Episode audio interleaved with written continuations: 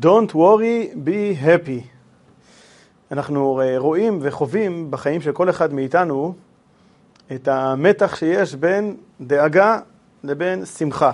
כלומר, אחד משודדי השמחה הטבעית של חיי היום-יום זה אחד מהאתגרים הגדולים ביותר של האדם עלי אדמות בכלל, או בפרט בעידן שלנו, בעידן של אוטוסטרדת המידע, וזה דאגות. ככל שאנחנו אה, אה, נחשפים ליותר ויותר מידע, אה, כך עולה אה, מפלס הדאגות שלנו. וכמו שאומרים, הרבה נכסים, הרבה דאגה, אז אפשר לומר שגם הרבה מידע, הרבה דאגה.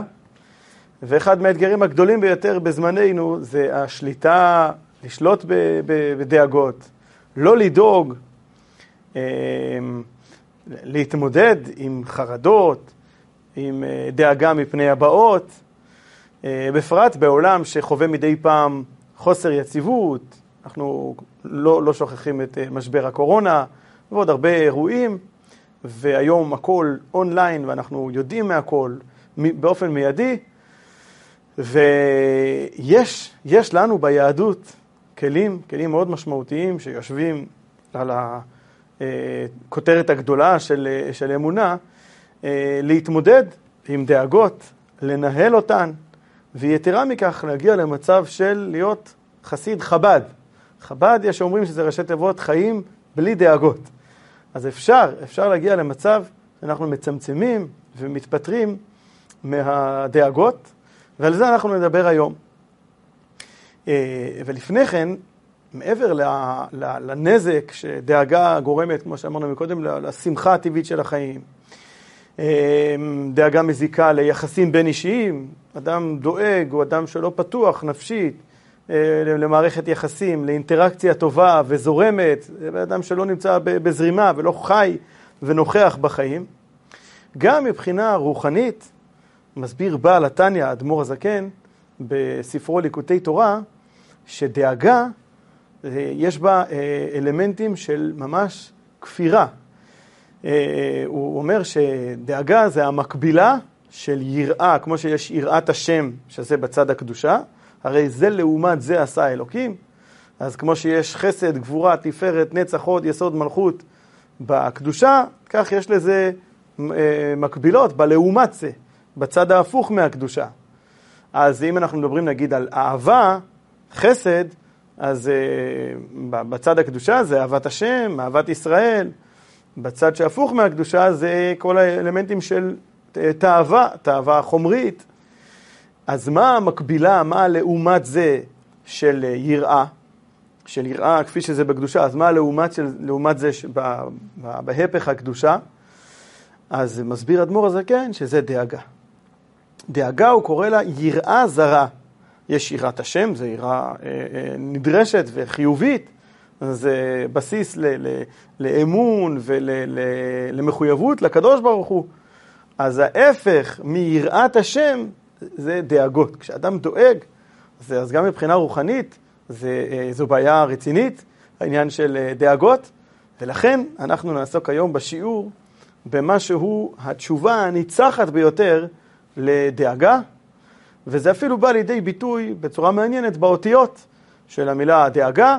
אומרים ככה בצורה של רמז, שדאגה זה האותיות א' עד, עד ה', חוץ מאות אחת שנעדרת, שחסרה, וזו האות ב', שכמובן רומזת לביטחון, ביטחון בהשם. אז אפשר לומר שההפך מדאגות זה ביטחון בהשם, וזה עובד כך שכשאנחנו חדורים בביטחון בהשם, אז אנחנו לא דואגים, וגם להפך, אם אנחנו מוצאים את עצמנו במצב של דאגה, כנראה שחסר לנו בביטחון בהשם.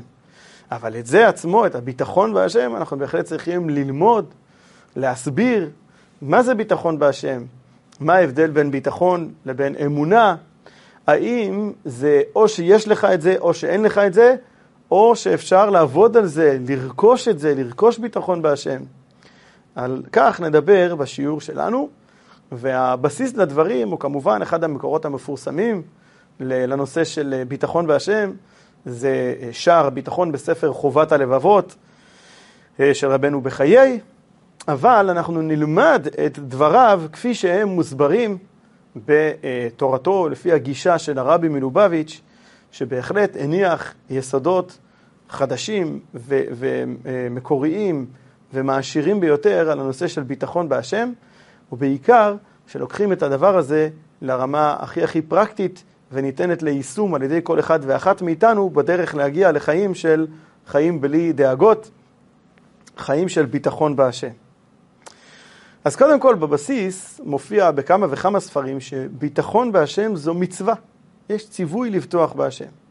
ביטחו בהשם עד היעד, פתח בהשם ועשה טוב. יש בכמה מקומות שנאמר אל תירא, וחלק ממפרשי ומוני המצוות מסבירים שהיישום של אל תירא זה מידת הביטחון, שזה ציווי על האדם לבטוח בהשם. ואנחנו אה, נפענח איך בדיוק מקיימים את הציווי הזה, מה, מה הוא כולל בתוכו בדיוק. כדי להבין את זה, נקדים את דברי המדרש על שניים מגדולי האומה שלנו, אה, יעקב ו- ו- ומשה רבנו, שנאמר עליהם כך, שניים הבטיחם הקדוש ברוך הוא ונתייראו. היו שניים בהיסטוריה שלנו שאלוקים הבטיח להם, נתן להם הבטחה, יהיה בסדר, ולמרות זאת הם נתייראו. הבכיר שבאבות והבכיר שבנביאים. הבכיר שבאבות זה יעקב, שהקדוש ברוך הוא אמר לו, אל תירא, כי איתך אני, ואז, למרות זאת, כאשר הוא היה בדרך לקראת הפגישה עם עשיו, אז ויירא יעקב מאוד וייצר לו. אותו דבר משה, הבחור שבנביאים, אלוקים אמר לו, אה, אני אהיה איתך ואין לך מה לפחד. ובכל זאת, לפני מלחמת אוג, אז כתוב שם שמשה נתיירה, ו... וזה מה שאומר המדרש, שניים מבטיחן אלוקים הקדוש ברוך הוא ולמרות זאת נתייראו. עכשיו, בקרב פרשני המדרש יש מחלוקת האם זה נאמר לשבח או לגנאי. אלה שאומרים שזה לשבח, אומרים שהמדרש פה בא להביע את גודל הענווה והצניעות של שני האנשים הגדולים האלה, של יעקב ושל משה. שאכן על משה נאמר, האיש משה ענב מאוד מכל אדם אשר על פני אדם. הם היו כל כך ענבים, שכל הזמן הם היו במצב כזה, שהם חששו, אולי המעשים הלא טובים שלי גורמים לי שמגיע לי כך וכך. כלומר, למרות שאלוקים הבטיח לי, אבל ההבטחה הזאת תלויה במצב הראוי שלי, וכיוון שבגודל ענוותנותם הם חשבו שהם לא ראויים, שמא נתלכלכתי בחטא, אולי חטאתי ואני לא בסדר, לכן למרות ההבטחה האלוקית, אולי אה, אה, אה, אני לא אזכה ו, ומגיע לי לחטוף ולכן הם נתיירו. זו פרשנות אחת. אבל הפרשנות הרווחת וגם הצליל של דברי המדרש זה שלא מדובר כאן על שבחם של יעקב ומשה, שלמרות שאלוקים הבטיח להם הם נתיירו, אלא להפך, שכשאלוקים מבטיח, מכיוון שאלוקים הבטיח, הם לא היו צריכים להיות יראים, היו צריכים לבטוח בהשם, וזהו זה. וכאן, זה המקום שלנו לקחת את הדיון הזה ולחשוב באמת לפי השיטה הזאת, הרווחת, לפי הפרשנות הקלאסית של המדרש, אה, למה באמת? למה באמת זה לא ראוי שאדם יחשוש שאולי יארע לו לא טוב בגלל שהוא בן אדם עם מודעות עצמית גבוהה ועם אה, אה, ענווה, זאת אומרת מודעות עצמית, הוא יודע שהוא לא בסדר בכל מיני דברים והוא לא חושב שהכל מאה אחוז מגיע לי, אלא להפך הוא בתודעה של לא, לא מגיע לי, קטונתי ולכן אולי אה, אפילו אם אלוקים מבטיח לי, התוצאה לא תהיה בדיוק מה שאני רוצה בגלל שעוונותיי גרמו. למה זאת לא גישה ראויה? וזה בעצם מביא אותנו לשאול ולעיין בכלל על מידת הביטחון בהשם, שזה הנושא שלנו, שמידת הביטחון בהשם היא רלוונטית והיא קשורה